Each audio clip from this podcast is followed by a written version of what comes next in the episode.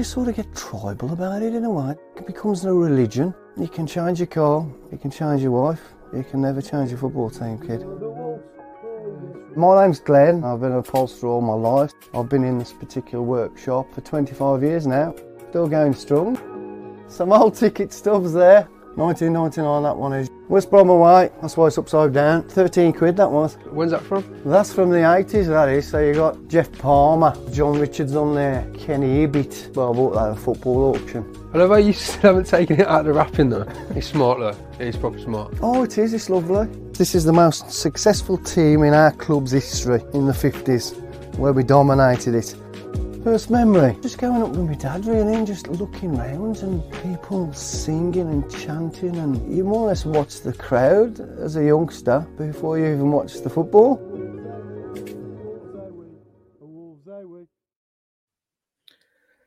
Good evening, everyone. Welcome to your latest Wolves Fancast match preview. I'm your host, Little Dan. On tonight's show, I've got with me Manny. How you doing, Manny? How are you doing, Dan, Jordan? Um, thank you for having me on your show. No, welcome to the Fancast. It's time to join the big leagues, Manny. You've got that line signing with no option to buy. Um, yeah, you're, you're a coveted asset uh, uh, alongside uh, obviously always Wolves and where I should have I should have told Dazzling Dave, shouldn't I? Oh no. there's, a, there's a rift. There's a rift. There's a bit. There's a summer move in the making. Um, if, if some of you remember early on the season, we had uh, Jordan Gayle, uh, obviously famous from Married at First Sight UK, and recent boxing champion Jordan. How are things with you? Tell us a little bit more about that boxing bout that you recently had. Yeah, no, I'm good, thank you. Uh, happy to be back um, on your podcast, and uh, the only thing that was sore after the fight was my wrist from uh, you know clipping him on the top of his head. But I feel good, and I think it was one of the like highlights of my life. Honestly, it was it was amazing. It was surreal to to walk in front of thousands of people and and fight in front of uh, you know everyone who was watching online. And uh, no, it was great. I love boxing. It's like very is football or boxing battling out between yeah. number one. Um, in terms of my favorite sport. So yeah, it was it was just a privilege to to do that. feel honoured. Yeah, it's a special sport boxing. It really mm-hmm. um you know sorts the men out from the boys. I've I've found I used to do a bit myself. Yeah. You know, I'm not I'm not I definitely wasn't. I was say, what, what, what, level was that at, mate? Um, be, below straw weight, Manny. but no, I, I, really enjoyed it from a from a physical and um, a, a discipline sort of angle. Mm. It's a, a, really good thing for, for, anyone to get involved in of all ages. It's yeah. it's one of the best I've ever felt when I was when I was doing boxing regularly. I'd encourage anyone to uh, to pick it up. Let's get back into um, the football chat this season. Uh, sorry, this episode. I've got Rich Hobbs uh, join us late. How are you, Rich?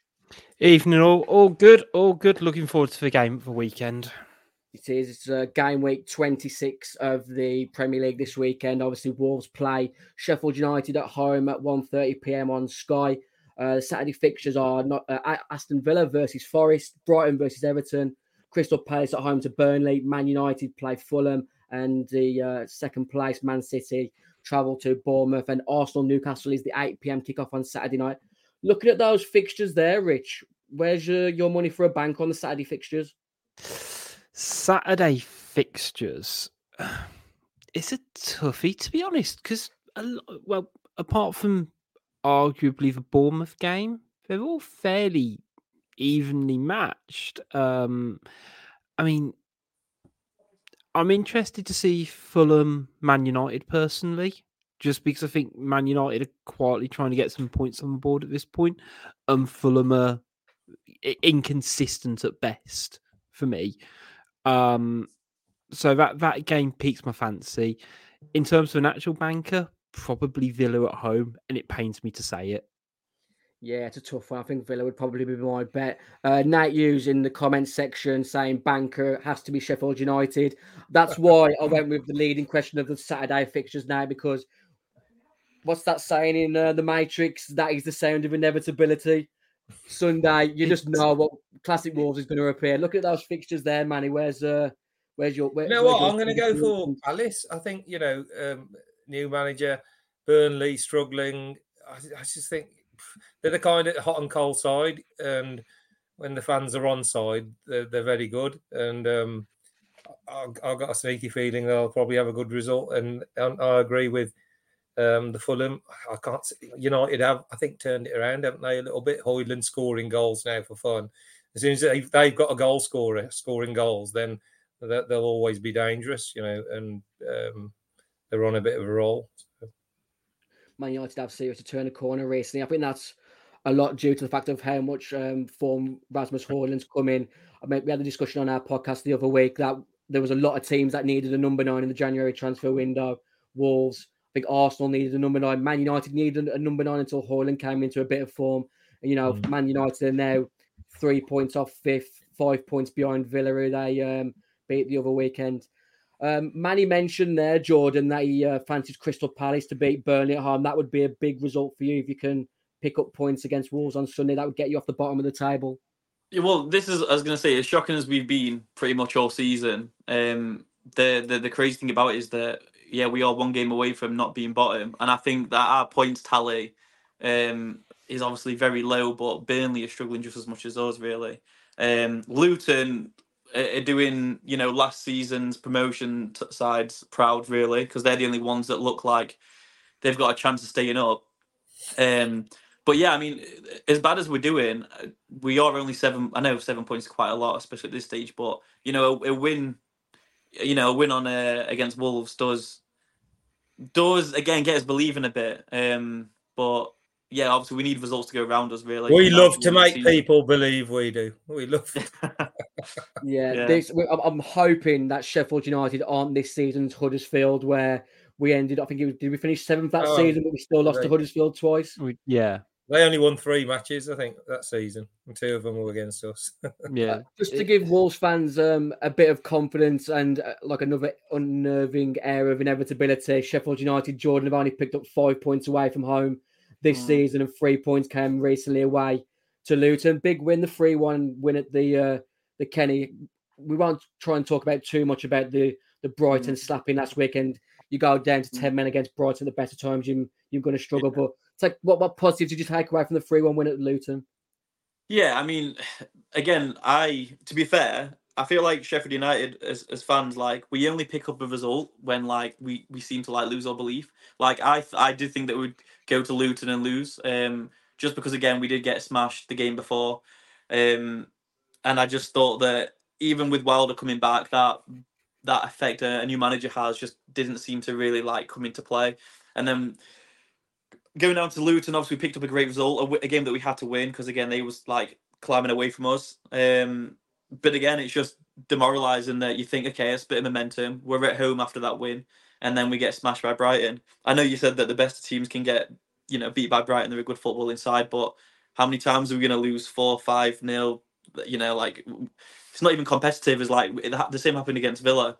You know, it was all in the first half, and you know, as home fans, you go in there and after 30 minutes, you feel like you've wasted your day or wasted your money. Like, mm. you know, we just what we, we don't expect to stay up. We don't expect to like win a lot of games, but just try and make it competitive. And unfortunately, this season we've not done that enough. But yeah, obviously the the result against Luton was needed. But um, yeah, with those um uh, five 0 defeats because obviously you know not not to sort of pile in on you, Jordan, but there's been a mm. few recently. Is it a mm. player issue or is it a coaching issue? Because you say like to concede that many goals in a first half, mm. it's you know it, it doesn't say great things about either yeah. side, and obviously you know the the sending off was ridiculous in terms of you know the challenge. Yeah, yeah, but you know the lack of ability to like respond to that and you know when mm. you got chris wilder moaning about referee well linesman eating sandwiches when we're speaking to him it just i know it, where do you kind of sit with chris wilder at the moment well i i said this back on the podcast uh, when i was again when we played each other um, a few months ago is that I even though we was getting smashed and we was bottom of the league then I actually still would have not got rid of Heckingbottom and I liked him as a manager because it, we we had a really good season last season, and the club was in a really good place. Then the the chairman, the owner of the club, tried to sell the club. No one wanted to buy us, and then the owner sold our two best players the week before the season started, and and one of them was Sander Berge to Burnley, a, you know, a relegation mm. rival. And I just feel like from that moment, the the fans were disgusted by it. I think the manager was disgusted by it. No one understood why, and everyone was so angry about it, other than the owner. Who was cashing in because he wanted to sell the club. And I just feel like from that moment on, I feel like just that the atmosphere and the mood around the club is just not great. And I think our squad's nowhere near strong enough. So I think no matter which manager was in charge, I think we'd have struggled, and I think we would be getting beat four five nil. And then when Wilder came back, everyone was like, "Oh, it'll be better now." And I was one of the few that thought I still think we're going to get beat, and I, I wouldn't have changed it from Heckingbottom because I don't believe it's the manager's fault. I think it's again the mood around the club, also the, just the lack of ability of, of the players we've got at our disposal. We've had a comment, uh, Jordan Machoni, you can answer this. Is from Fabio Silva's barber. Is Wes is Wes Foderingham the worst goalkeeper in the league? Looks like a lower end championship keeper.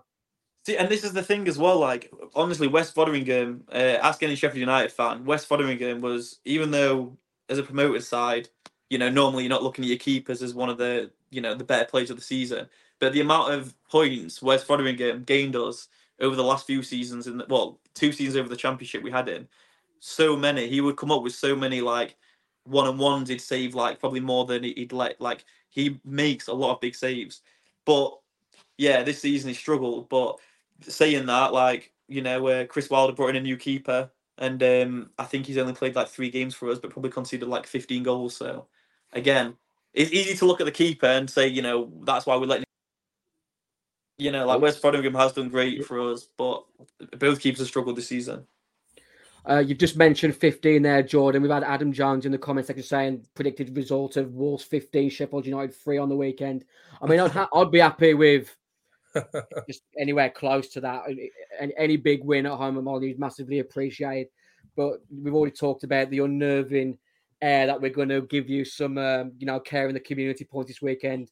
Manny, I'll take an absolute scruffy one 0 win all day long. Oh, definitely. You know, because we've um, uh, we've lost our last two games at home after being sort of invin- invincible. You know that United game, which was you know such a bad first half performance, coming back, getting that you know late goal, and then conceding, and then um, Brentford, you know, we had all the possession, all the sort of control, but made stupid, stupid errors and conceded goals, and and and so we, I think Wolves, even though Wolves have done really well they're in a good position, had a great win at home. We've got to get back on track as well. So, um, and we know what we're like against um, sides that are already condemned. Because, sorry, Jordan, I think the bottom three are the bottom three who are going to go down. Even Luton, if you look at Luton, they've done so well, but they're still in the bottom three, doing so well. Can they do any better? And probably not. And they're still in the bottom three. And it's like the hard luck story. So, um, yeah, it's going to be. It's it's got any any win will be a good win for Wolves after last week. I think any any sort of a win. That is the thing with Luton, isn't it, Manny? As well as they are performing, have they got the know-how to grind to grind out results when the backs against the wall? Obviously, winning one 0 against Liverpool for mm. a decent period of time the other night, ended up losing. Was it three or four one? It was just, it was, yeah. it was a shame it ended that way. But that's you've got to try and dig in deep and at least try and get a draw when you're 1 0 up away from home going in towards. A, was, was the 1 0 up at half time? I'm, I'm not sure. They were 1 0 up for quite a long time. It was 4 1 in the end. Hmm. Yeah. They, have they got that nowhere the guile to get to get points when they probably don't deserve it? It's, it's, it's going to be a tough ask. Uh, Rich, we've, we've spoken numerous times on the podcast this season. For the majority, I think, want Everton to go down. Do you feel Luton can pip Everton to that for that first safety space? I I think probably not, just because I think if you factor in Everton's point deduction, if they didn't have that, they'd be 12th. And even on goal difference, and that's going to be the that's what kind of is going to come down to, and you know the mini tables that form within the table, and you know uh, you, you, only have to look at like Sheffield United. That you know, yeah, you bottom on goal difference, and you know a, a couple of wins and you're nearly there, but that goal difference is effectively an extra point at this rate. And even between Luton and Everton, it's a you know it's a ten goal swing, so it's quite a wide margin. I'd be interested to see if Forest end up getting clawed back into it. Now, Forest have got a funny knack of, you know, as you were saying that we don't know if Luton do have in terms of just being able to pick up points and getting, you know, two wins on two wins on the bounce and then maybe losing a couple and going quiet for a bit.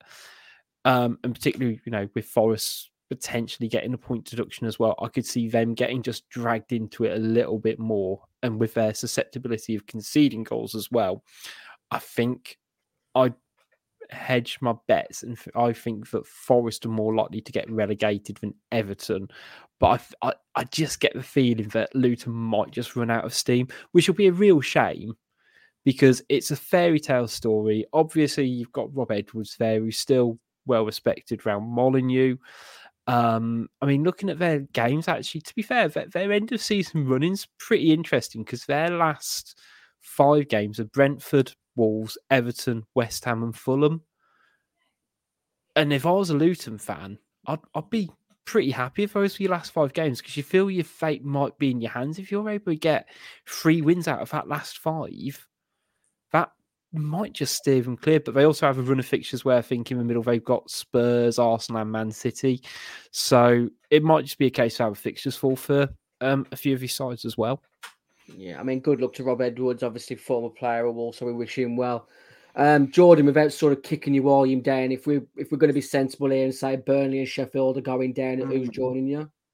Yeah, well, yeah, just waiting in on that. Like, I feel like Everton are just too big a club to to go down, and and I feel like we've seen over the last couple of years, like Goodison Park uh, and the, the, home fans, like they, they'll almost like refuse that they'll go down. Like that's such a big factor, especially when the last few games are coming up. Uh, but on the other side, and again, like you were saying, like the points deduction, like they, they shouldn't be anywhere near the bottom three. And I feel like Sean Dyche and the Everton players will will have enough. Um, I think it is maybe like more likely Forest, but um, I still feel like Luton will. But at the same time, like you said, their last few fixtures are favourable, and they have that like that that freedom. The the pressure's off, and they're just mm. enjoying the Premier League. And I feel like that's why everyone like would want them to stay up because everyone expects Luton to go down. So, and those last few games, they probably will feel the least pressure out of the, a relegation uh, threatened team could feel. I feel like because they're almost they feel blessed to be in the Premier League without sounding like condescending or anything or patronising. Um, I feel like they're just enjoying it, and I feel like that will give them that that unusual like kind of freedom in those high pressurized games. Yeah, like you just said, Luton are really overachieving to a degree without, like I said, being condescending to them. If they can pick up their harm form and uh, get a, few decent away results, it's all in their hands. I'd like Forest to go down. I know it's like harsh to say that on on Nuno because of how much he's a legend here, but Forest is still the team that I want to go down. Who do you want to go down, Manny? You know what? I, Everton have flirted with danger for how many years? You know, they've always, like Jordan says, always, always. And sometimes you think, eh, you know, clubs like that, they just, it, happened with Southampton for ages, always used to survive, and then they finally went down. And and sometimes it can catch up with you. And I know they've got this deduction, and they they did really well to get out of it. And and they still are only on twenty points, aren't they? And I, sometimes that mentally, when you look at the table, you've done really well. You should be on 32, but you're only on 20. Luton win a game, they lose. Suddenly you're bottom three. Mentally, it's like, oh my God, we've done so much. And and you feel like you're hard done by. So that could play on them because they don't what Everton don't do. They, they keep it tight, but they don't score many goals at all. So um, I still think they've got a chance, and probably them. Um, Forest they've got a goal scorer, haven't they? That one he's he's sort of he's injured a lot, but he does put. I think his conversion rate is very big, and I think the home form will probably carry them carry them through. So, man, who do you want to go down? Brentford because they're time wasting. That's who I want to go down. yeah, I think I think that win at Molineux the other weekend's probably given them enough um, credit and probably a bit more confidence in, in, in the bank, especially with Ivan Toney recently coming back from injury. Let's look back to last weekend for. A... This is an advertisement from BetterHelp Therapy Online. We all carry different stresses, big and small. It could be from work, stuff going on at home, or just from supporting a football team you flattered to deceive, and as the bed sheets have always said, let us down. We often bottle up these stresses and try and keep a lid on them, but when you do that, it can start to affect you negatively.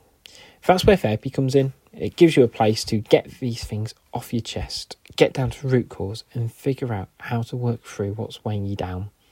Therapy is there to help develop positive uh, coping skills. It's not just for people who have experienced major trauma, it's about empowering you to be the best version of yourself. So if you're thinking of starting therapy, why not look and give BetterHelp a try? It's entirely online, designed be convenient, flexible, and suited to your schedule. With over a thousand therapists in the UK already, BetterHelp can provide access to mental health professionals with a wide variety of expertise in mental health. Our listeners can get 10% off their first month using the code betterhelp.com slash wanderers. That's better, dot com slash wanderers. Let's get back to the show. A Few moments because um, to a degree you mentioned it there, man. It's the business end squeaky bum time of the season. There, both ends of the table. Wolves picked up a massive win, two one away at Tottenham. Is Europe a possibility, Manu, or do we need to just accept that a mid-table finish is beyond fantastic this season? Well, we know that. Let's be honest. Anything above at the start of the season, anything above 17th, 16th, we would have thought, okay, yes, we'll take that and go on. So mid-table is beyond what anyone thought. Um, uh, but technically, it's there, isn't it? Technically, you look at the table and the fixtures and you see some of the results we're producing. The opportunity is there. But what we didn't do was we didn't really bring in anybody in January. I think the hedge their bets. They want to get probably do that in the summer they see, you know, if they do make Europe, it will be a complete and utter bonus of doing it. It's not an expectation, I think, at the club, um, which is probably a good thing because it'll probably mean we can play with a bit more freedom and just give it a go and see if we get there rather than, you know, having this pressure of, oh, we've got to make Europe or we can we get the, we're really close. I think they're just playing with freedom where they can go to pl- places like Spurs last last week. Let's be honest, that's a tough place to go generally, but we've got a really good record there. And it was classic Wolves, you know, just soaking it in, just controlling, defending really well. The two men in midfield were sensational, break, breaking play up, and then using all our attackers uh, uh, are banging form, aren't they? They're all banging form. Their their stats and their uh, and their record they've got this season compared to our previous seasons, it's like chalk and cheese. So like huge huge kudos to Gary um, O'Neil and his um, backroom staff to get that forward line functioning. And it seems like whoever they bring in, we miss it. We, we missed Neto and we didn't suffer. We missed Hwang for a month. We didn't really suffer. We lost Cunha and we still went and beat Spurs. So it seems like he's got a philosophy. And whoever he brings in, whether it's Bellegarde, Sarabia, you know, whatever mixture of the front three is, they seem to still tick and work. Um, we just need to get back on track at home, like I said. So, yeah, it's possible, but I'm over the moon with where we're at and what we've done already. And and there's people who, who talk and say another win and we're safe. And and you know because at the start of the season, that's what the, the reality was. We uh, when we uh, I came out of that Ipswich game, even though it was Carabao Cup, after we'd drawn at Luton, and and we were so terrible. Gary O'Neil looked completely clueless on the touchline, and I was ready. I was, you know, I'm usually Mr. Positive. I was ready to say, "That's it, man." And then we go and beat Man City, and um, I don't expect it, but I think that will carry in Wolves' favour to make make make a fist of it sorry to bring it up, Jordan. Obviously, losing at home 5 0 to Brighton last weekend. From an outsider's perspective, um, Manny and Richard both mentioned it. Wolves are only three points behind Brighton in seventh place. Brighton have got a quite a considerable better goal difference, but can Wolves finish around the seventh, eighth position, Jordan? Looking at those teams above us, Chelsea on the same amount of points. West Ham are in a bit of bad form at the moment, just one point ahead. Newcastle on 37 points, and then Brighton on in seventh place on 38. Mm. Yeah, I mean, as a as a neutral, um, I probably wouldn't have Wolves as like first pick. I think like the likes of like Newcastle and and everyone keeps waiting for Chelsea to be more like the old Chelsea, and I, I think Pochettino is a good manager. So I, I, do feel like they should improve, even though we keep saying they should improve and they can't get any worse. But they should, you know, finish strong. Um, so I, I wouldn't say Wolves a lot like favourable, but you know they've got a chance. And um, I did think it was weird at the start of the season uh, when everyone was like tipping Wolves to go down. And I think watching them and what I've seen of Wolves this season, I think it was quite clear to see quite early on that they wasn't going to be involved in a relegation battle. And I feel like almost similar to like Luton, I feel like because there was like pre-season expectations, you didn't really think you'd be having a chance of Europe. So again, maybe you guys out of all those teams, you know, compared to Chelsea and Newcastle, who would expect at least a European position, you, you know, like maybe that again that that the pressure off might work in your favour and and you could do what's I would say isn't expected, but you you know you've got a chance. Come on, Rich, go viral for a second. Tell me we're going to Europe. We're going to Europe, Dan. I mean, it might be through the FA Cup, but um, you know, uh, honestly, I, I would be happy if we finish 11th, but can just keep up with that pack because we are in the bottom of that middle band, aren't we? Realistically, and I can't go. Well, are we going to be able to overtake what five teams? Is it? But we need to kind of leapfrog. Personally, I reckon we can overtake um, West Ham. Chelsea is such a bloody wild card. You don't like it's it's hard to tell in 13 games. They might win eight or they might lose eight. It, it, you can't you can't judge them to be honest. Newcastle have just gone that little bit off the boil for me, and Brighton, who knows? With uh, yeah, yeah, they got a good result last weekend, but obviously they've kind of got one half in Europe, and I think teams are starting to figure them out that bit more, including Wolves as well. Do you want? Can I put a different angle for this for a slight second? Go on. Do you remember that first season under under Nuno in the Premier League when us and Watford were going for the seventh place finish? Yeah. Wolves and Watford both end up in the semi final. Um, you know, whoever gets through this FA Cup tie, does the other one seal seventh? Uh, it, it's you know what I mean. You, you yeah. don't know how that how that FA Cup tie next week is going to have an effect on the remaining Premier League fixtures, do you? I think it's going to show the mentality of both teams. Um, you're right in terms of where their priorities lie and what their focus is going to be. And you know what? If we do get beat by Brighton, it oh, it just gives us more motivation for the 26. Well, uh, no, with the next 12 league games for me, and that just means all our eggs go in that one basket. If we beat Brighton and win the quarterfinal of an FA Cup and the draw goes our way, then you can see what's going. Hang on, let's let's let's have a push here because you know a quarter final and a mid table finish is good for Wolves any yeah, any season. Getting into the quarter final or semi final of the cup on the back of a tumultuous pre-season it, it is massive. I can, in a way, I think it would be better for Wolves not to qualify for Europe next year because I just we just don't have the squad. I don't think we've got the quality of players to really compete on all fronts, and it's a real shame to say. And I think if we were able to have almost use this season as that building block, and Gary Nils effectively proven himself as a quality manager um, at this level, he's got a pre-season, as sort of Manny alluded to, to maybe bring in a few more of his type of players and he's earned that right now, and he didn't arguably in January, despite how well we were doing. I don't think there was quite that 100% faith to kind of for the club to put chips in for him for me. Um, but if we end up finishing 10th, 11th, um, I think he's done more than enough to showcase. Actually, you know what? This is a guy. This is a guy we can back. Let's make sure we're going to get players who fit with his style and like you know, and you know, your, your Fabio Silvas et al.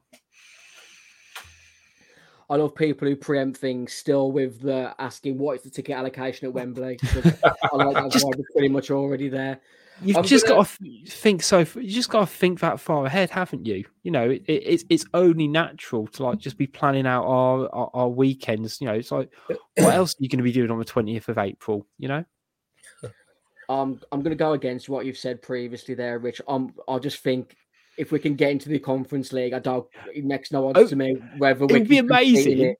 I want to see Wolves back in Europe. If we have to go and get beat by some Lithuanian title challenge. Right, you know what? West Ham had some great fixtures in that Conference League, so they went to some great places. So I, think want to be is- caged in some like Estonian town on a Thursday night, freezing cold. I want I want them European nights back. Um, if we when we play Brighton next week, just quickly, if we draw, does it go to extra time penalties? it's it's it's um uh, no replays, isn't it? Fifth round. Yeah. So It- I'm going to come to you It's on the night. question, Mane. Yeah. you've got a choice: yeah. Draw against Brighton and beat Sheffield United, or draw against Sheffield United and beat Brighton. What you're choosing? Because you, you, you, I, I, you know what? I- I am- strain, I'm stress gonna go, I'm going to go for the beat Brighton. I'm massive FA Cup fan, massive. It's like the competition we grew up as youngsters. We didn't know about the Champions League, the, the Milk Cup. It was called back in the the 80s, like the League Cup. You know, it wasn't a real huge competition. So the FA Cup was the romantic cup. We've been year in year, third round, fourth round, third round, fourth round, and suddenly then we made that semi final, and nobody wants to talk about it. It was the hardest watch ever, but we've got a chance, man, and I'm really disappointed in the club here because next week, you know, a chance to get into the quarterfinals of the FA Cup, and they had a chance to of having Molyneux rocking and doing something a little bit special because you don't know if you're going to get another home tie.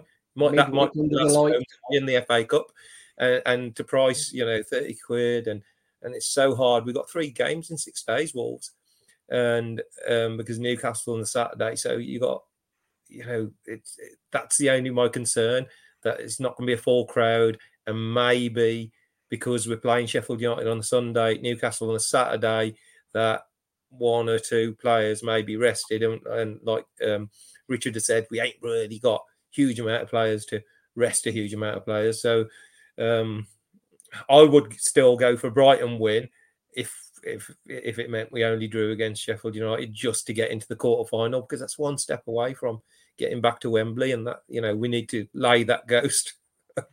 I was going to say, I guess more importantly, and um, I guess it's the following. We, we- we could go 13 games down this. Is actually arguably the more important fixture for Wolves is that Newcastle game because if we're still in kind of touching distance of them, you know, this time next week, like i- i- if we're still what two points behind them, you know, if God, we both could get go- we could go above Newcastle this weekend.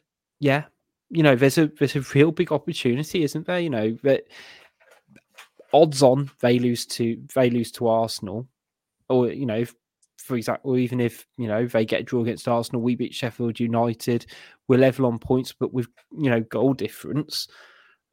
You, that it, I guess on Monday morning, or you know, we get it's going to be a real dilemma in terms of whether we push for a cup um, you know, especially if it goes into added time and stuff like that, or you focus on actually, you know what, let's see if we can, let's say, claw back one of those teams um, around us in the table.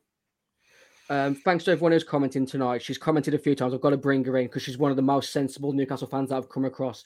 Uh, She's Lisa's brilliant, Lisa commented, um, Yeah. and she did mention earlier. She did offer me quite a bit of support in that um, Twitter poll that was going quite big yesterday. that we tried to get Wolves back in the percentages. Um, Lisa's commented saying, even all two fan popping in from the show, uh, showing support for Manny's epic walk to St James's Park. Much love from the Toon Army." Um, Wolves is definitely a bigger club than Sunderland. I'm I'm still adamant on that. Uh, People can offer dynamics to why Sunderland and bigger, but just Mm.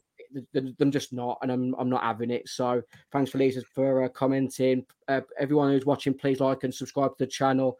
Um, if you're commenting from anywhere in the world, we appreciate you joining us. We've got Jerry Gambone in the Philippines at half past four in the morning.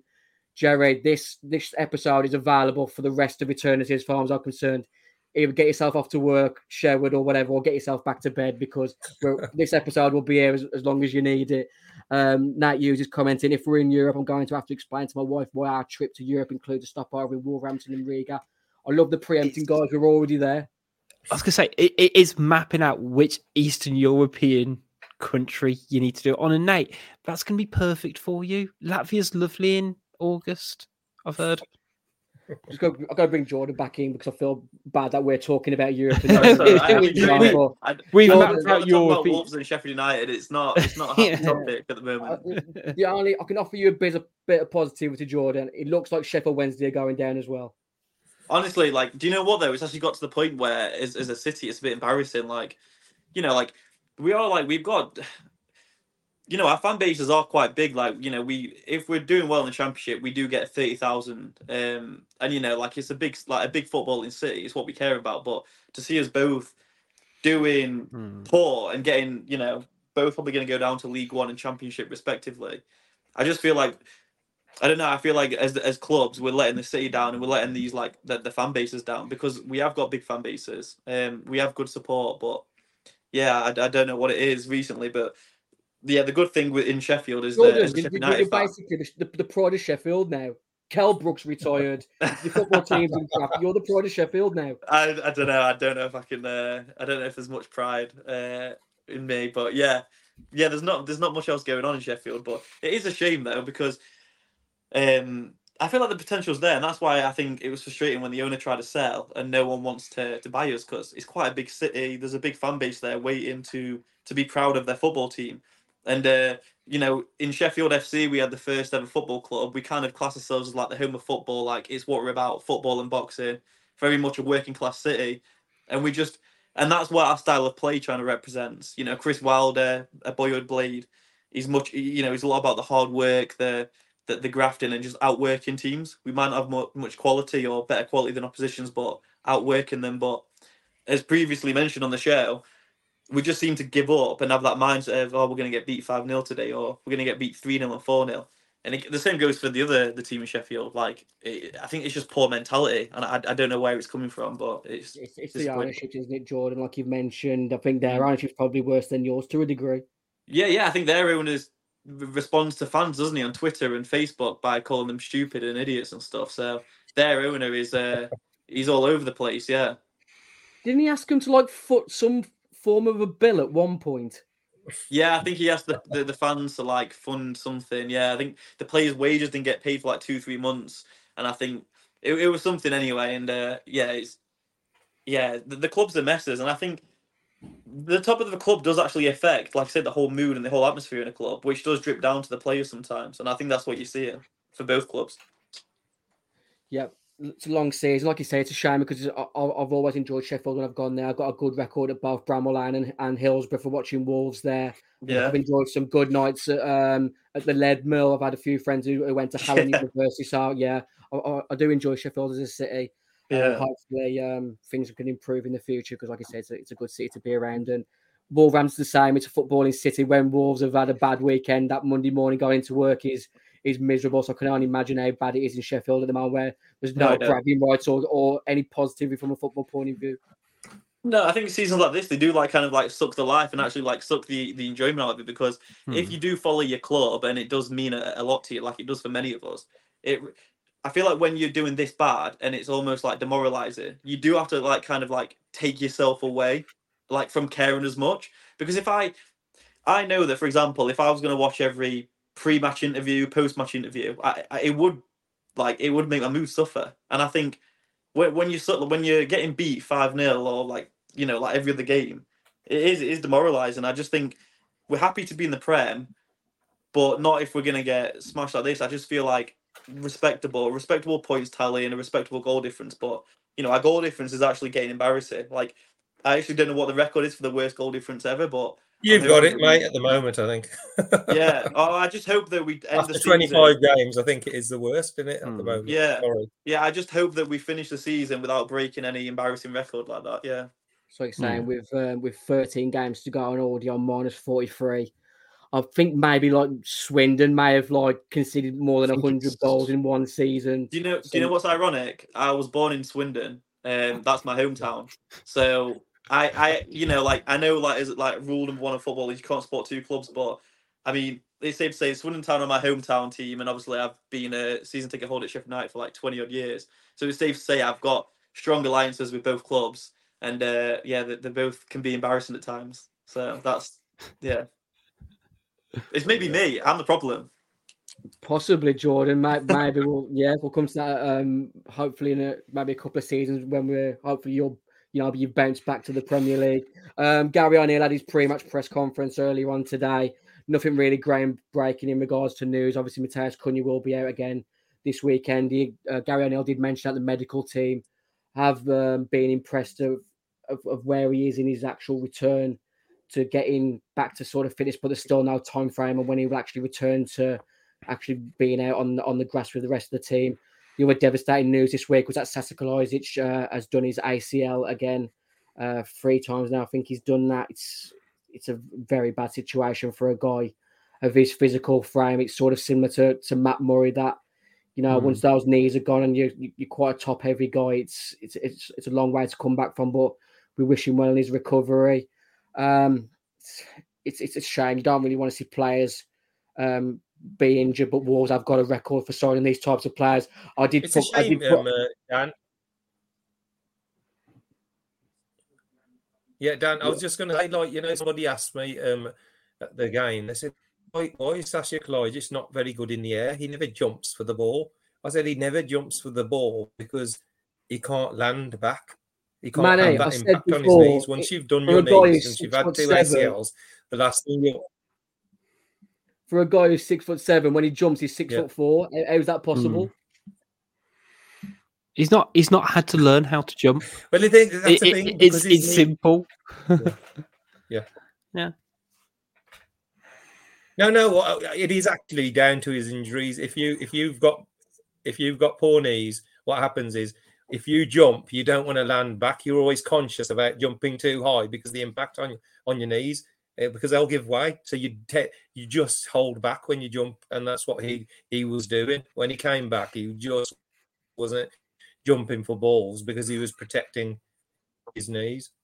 Yeah, lack mm. of leverage. Um, just coming back to what um, you said a moment ago, Jordan, in regards to maybe you being a jinx. Sean Crow was um, asked the question: Can we convince you to become a West Brom fan?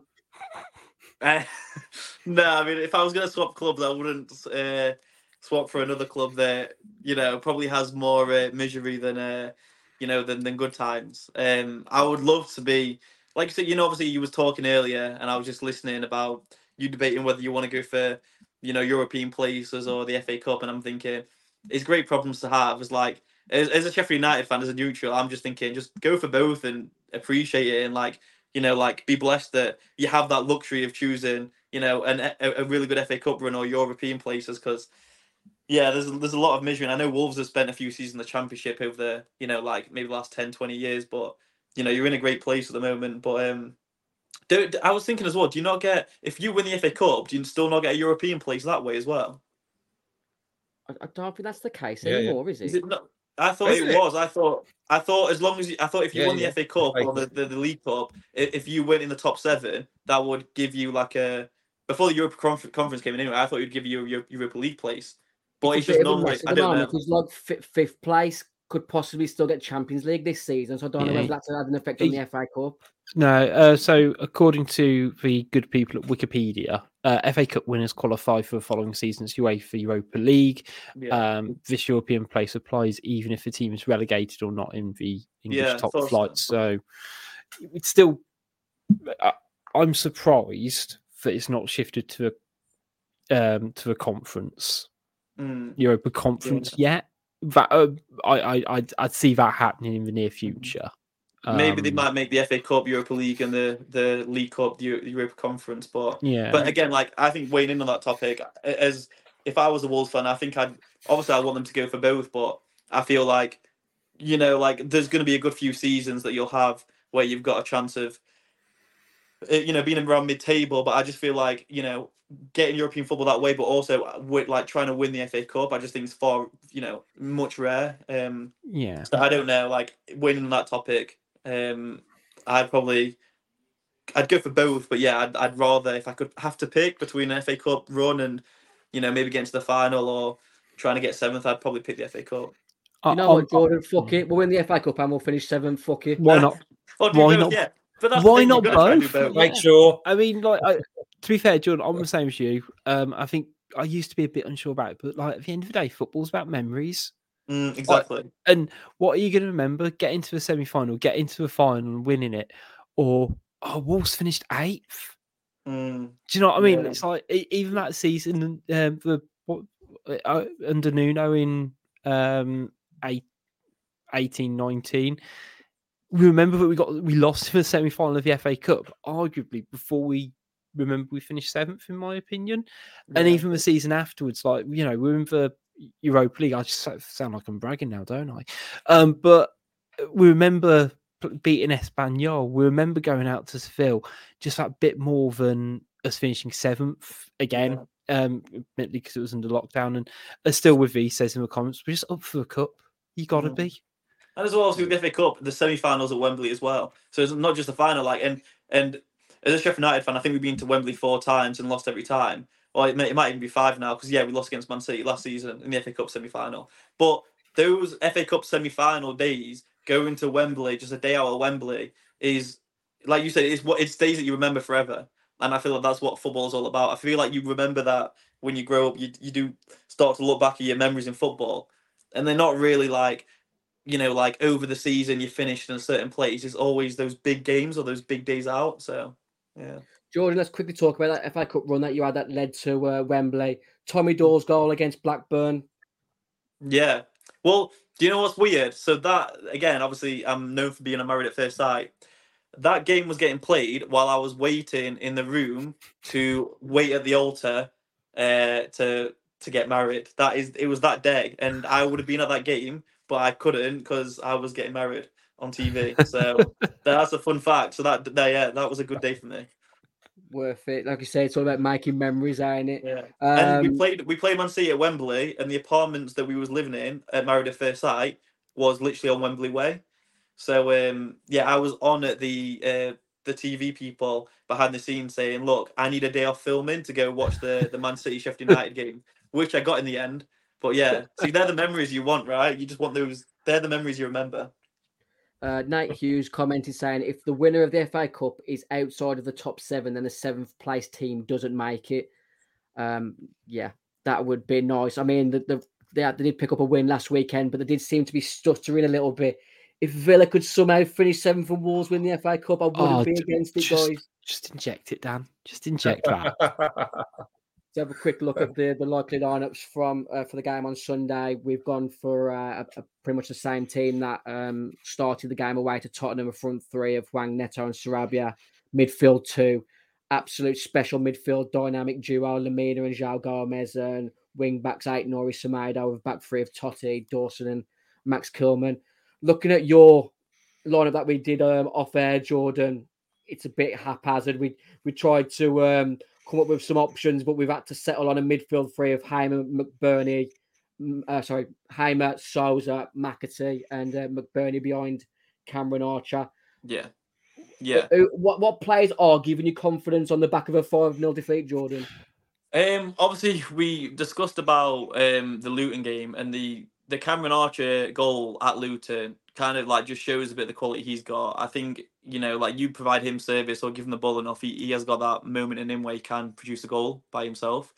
Um, McBurnie, like again, he he kind of represents like like I was saying, like the Sheffield fan base, like hardworking, puts himself around. Um, so I I don't mind the actual the the, the striking partnership.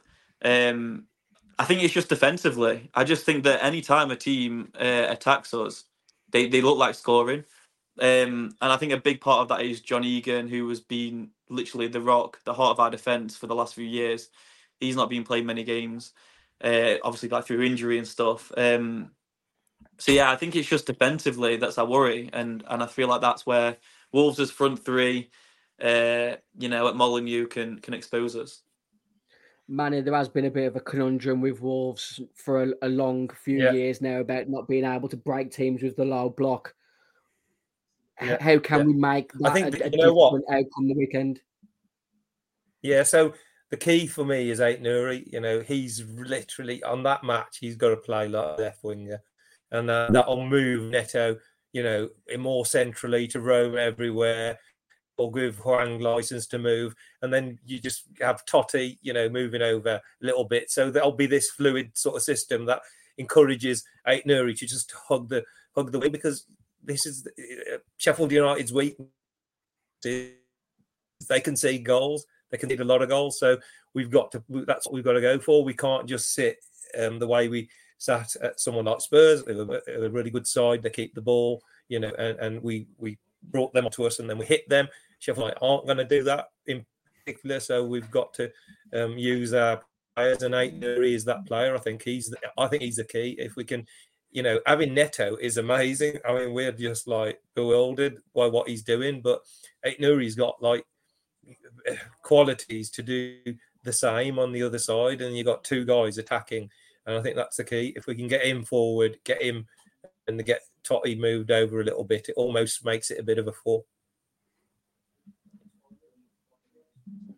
I did see earlier on today on Twitter that Wolves are apparently going to demand in a, in the region of 80 million pound for Pedro Neto this summer. Rich, it's all paper talk. What what do you think is going to be the sort of fee that he does go in the summer for? Probably 60 to 70. I'd be realistic. Um, I, I if we could get 80 for him, amazing. I don't. Maybe Arsenal would spend that amount on him. I don't quite know. Um, maybe a Liverpool potentially, but obviously it's difficult with Liverpool because they're getting a new manager in. Um, I mean, it, it feels like there's an air of inevitability that Neto will go in the summer, which is a shame, but it, it's how the model needs to work. That we bought him in cheap, we've developed him, we've kind of guided him through the process to be one of the top end players in the league and make that impact. Um, and we need cash it. We'll have to cash in on him. We kind of got lucky with Ruben Neves in terms of that sale. The oh, yeah. we we missed the boat in terms of actually trying to make a profit on him.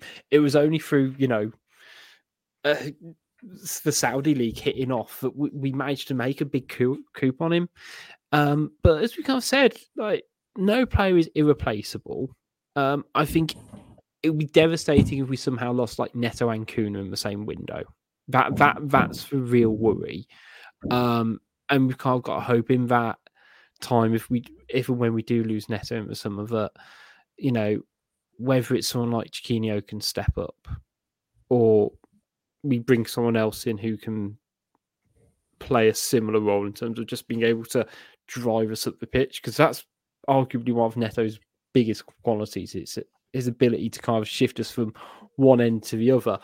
Um, so yeah, if we could get sixty plus add-ons for him, I, I, I I'd be more than happy. I mean, it's all it's all bonkers money, isn't it? Anyway, um, and I mean, in terms of what fee was it about eight million for him anyway? So we're doing well out of it. He's also a player who is susceptible for injuries as well. And I think that's my only kind of thinking in terms of why I think it'll be a little bit less than 80 for me that you are only like a bad turn away from having him out for a serious amount of time.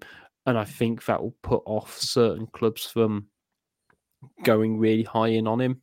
Um, you know, that's just, you know, that would be my kind of two cents on it. But, uh, you know, let's enjoy it while we can because I think even against teams where they do sit a bit deeper, he's got the drive to beat players. He's got the drive to kind of open up teams, and you know, if it means he's out on the left um, on Sunday and we kind of opening up the pitch a bit more, then he can do that. If you want him on the right and cutting in, make maybe makes the pitch a bit more narrow, he can do that for us as well. So it's just going to be about Wolves a starting the game off right because if you're playing a team who are a bit wobbly, we need just hit them hard and hit them early and make sure that they don't get a chance to settle. Um, and if that doesn't work, just stay patient and really kind of keep working. There's some hard working players in that midfield, um, and just making sure that you know we don't lose our heads if it's still nil nil at half time. We just had a comment in Manny from Martin W that says our club lacks ambition. What's your thoughts on that? you know what? Uh, you look at all clubs now, FFP, Newcastle. you could say Newcastle are the most ambitious club when their owners came in, and now they're thinking, oh, we need to sell players because of this profit and loss thing. I think, you know, Man, Man City and Chelsea were the last two clubs that could just throw money, and then this, you know, system came in, which has curtailed clubs really going some. I think personally, Chinese ownership of football clubs, if you look at the history of Chinese ownership in football clubs, hasn't really gone to the highest level. They seem to, you know, get to a level and then they go self-sustaining. But most clubs are like that, and that's the reality. So, um, where can we spend extra money on? Is stadium improving the facilities? You know, giving the women, you know, pro semi-pro contracts. That that that shows sign of ambition for me because they don't they're they're not affected by uh, the profit and loss and the the sustainability rules. That's why I sometimes think, oh, have they lost focus or do they really want to put any more money into us? And literally just said, run yourself as a business. But most clubs are in that situation. You know, um, we've seen what's happened with Everton and now uh, potentially with Forest and and, and Newcastle, Villa. You know, uh, uh, talking about maybe they need to sell uh, uh, have, have a big sale. They've got a much bigger stadium than us. They've got, you know, so. Yeah, lost a little bit of you there to a degree. Um, man, Jordan, looking at your lineup there, I want to talk about one player. Obviously, he was a big sign in the summer. I like the look of him at Coventry City, Gustavo Hamer. Mm. Yeah, he's been again. He's probably been uh, one of the positives of the season, and I think some of the positives of the season is that a player like uh, Gustavo Hamer will be such a good player. And again, it's sad as uh, to say it, but we're looking forward to like championship next season, really. And let's face it, like just bouncing straight back. And I feel like he is a quality player. He's shown his he's shown his quality in the Premier League, and I feel like at that level, he's going to be one of the key players to to bouncing straight back. And again, it's as bad as it sounds, but I think what we need uh, as a club from now to the end of the season is to get a respectable points tally. You know, maybe like at least thirty points, let's try and not break the you know worst ever goal difference at the end of the season. Um, and uh, yeah, and then obviously get a bit of like a, a bit of better atmosphere into the club, and then look at next season at bouncing straight back. So yeah, a player like Gustavo Hamer like has been amazing for us. And uh, every t- again, every time he's on the ball, feel like Cameron Archer, he can produce a bit of quality that you know that if we're in a tight game, you know, can help us uh, maybe pick up a point or three. Yeah, uh, who who who do you think's likely to get cherry picked if and when you do go down? I think the one thing I'd say about what the ownership has done now, and I think what we do as a club is that we don't buy players that that get put on a contract that will hurt us financially, so we have to sell, or that are at that mindset where they need to jump in the next, you know, couple of years. I think every player that we've signed was probably a view that we might go back down. We can probably keep him and bounce bounce back. And I don't think any player will be cherry picked. And and I think that's what kind of happened last last time we went down to the Premier League. Obviously, we spent two years there. Sander Berge was supposed to be coveted by quite a few big clubs, and we actually get hold of him for the two years, which is why it was more frustrating that we sold him and Iliman Ndiaye when we went up to the Prem. Uh, that's when we sold our two big players. But I think, yeah, I don't think we've signed anyone that we're going to have to sell. I'm not sure what sort of fee he would be commanding, Rich, if if there was a possibility. Wolves have been after a number nine, obviously Cameron Archer has yeah. done really well for uh, Sheffield United this season. I, I I'd take him in a heartbeat. I think he's the type of player profile he he'd fit that Wolves line really well because you could see him playing in that central role. He's got the pace. He likes to stretch teams as well.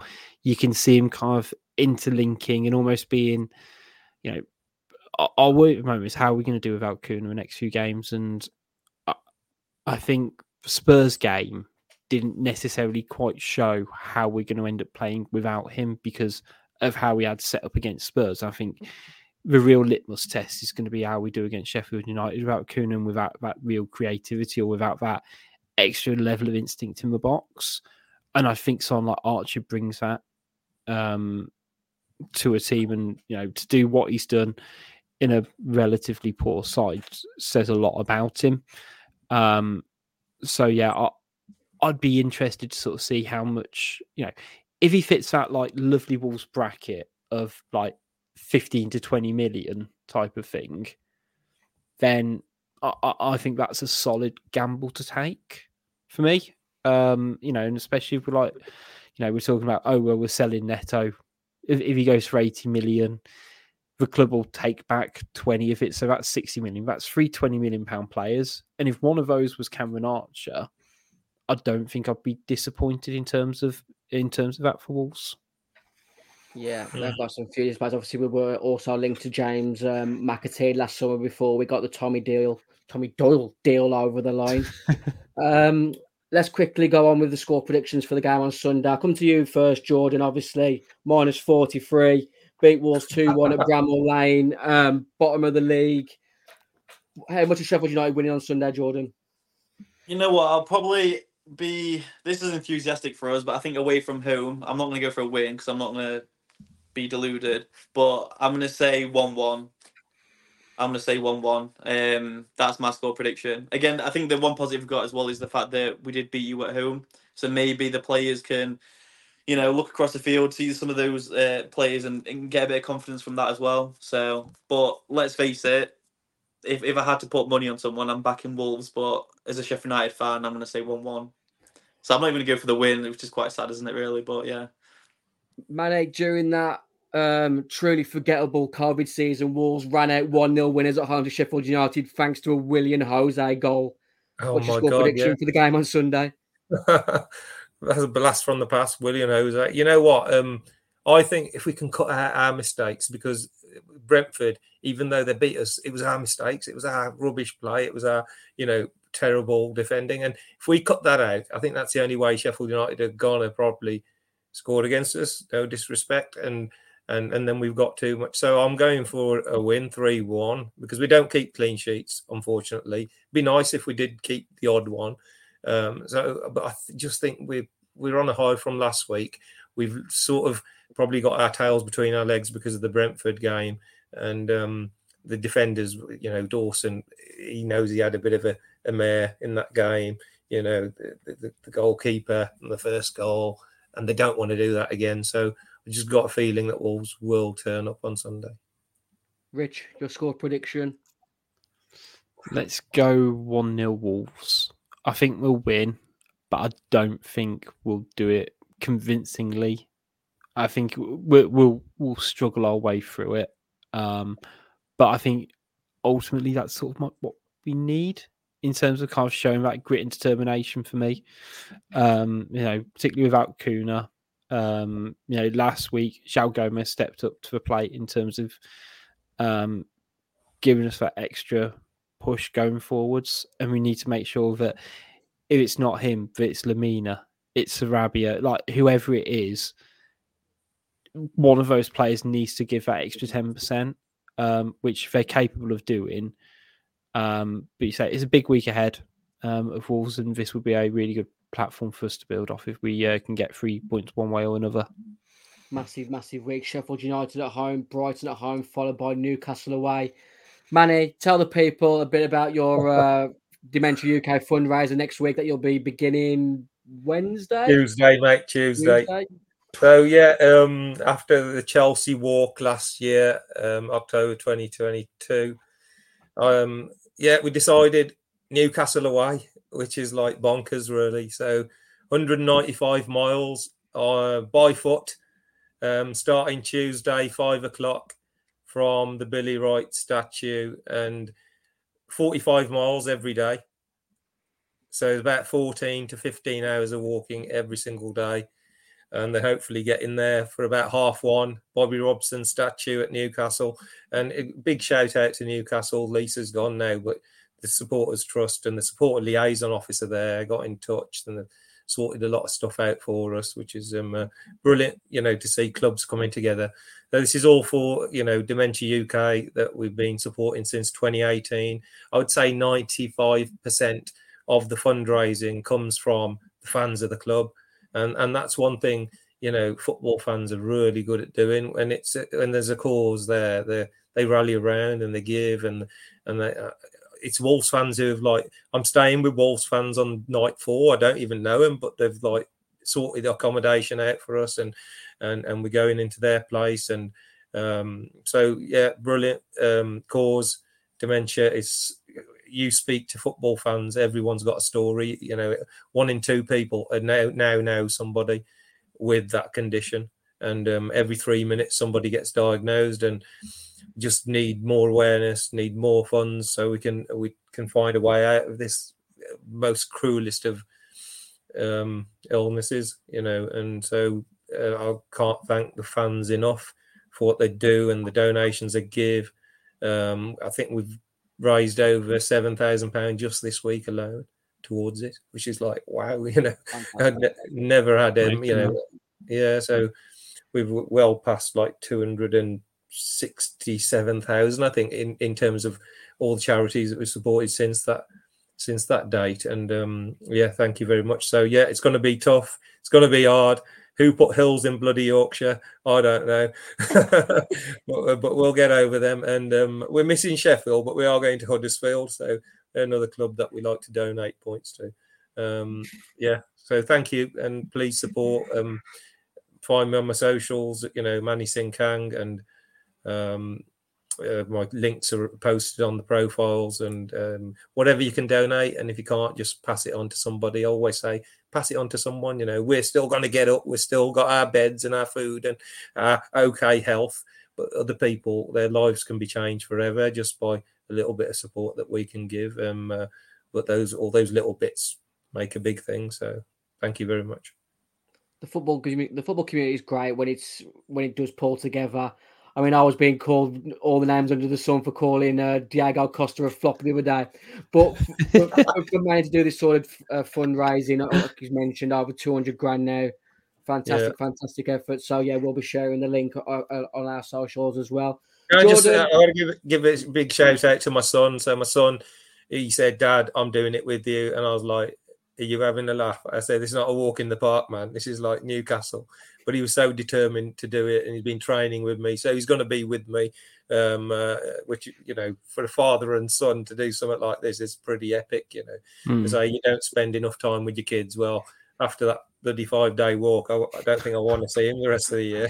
I was going to say, you're not sitting next to him at the game, are you? I know. just, can you imagine? Oh, just. Man, you did mention it off there. Just remind the people of um, how many steps it is in that away end. Oh, 140 steps at the um, uh, to climb to the top. So I'll tell you what. What happened was when I finished that Chelsea walk, and I I put put a tweet out to say I've done it. The first comment was, "Oh, if you walk to Chelsea, uh, if you walk to Newcastle and climb those steps, that would be a challenge." And it stuck with me ever since. And here we are. And someone has actually at the end he said, "I'm going to give you a fiver for every step." I say you do realise there's 140 steps, so he could he's committed himself to 600 quid. This guy has. He's a Wolves fan, and um, so we're gonna we're gonna do it. We're gonna get get up those steps by hook or by crook, crawl up, crawl up them, piggyback off somebody. I don't know. We'll we'll get up there. That's it. Like I mentioned to Manny off there. Logistically, if we can um, get Manny on live during his walk next week, we'll we'll try and do that. So yeah, thanks for Manny for joining us tonight, Jordan. Uh, thanks again for joining us. I know things aren't uh, aren't great as a Sheffield United fan at the moment, but just let people know what you got going on with your life at the moment. Yeah, so obviously, yeah, not many wins on the uh, football front, but like I say, one recently in the boxing ring, uh, like you said at the start of the program, and uh, hoping to fight again soon. Hopefully, it'll be Luke, the a West Ham fan. Uh, no love lost there between uh, the two clubs as well, so hopefully, I'll be doing that.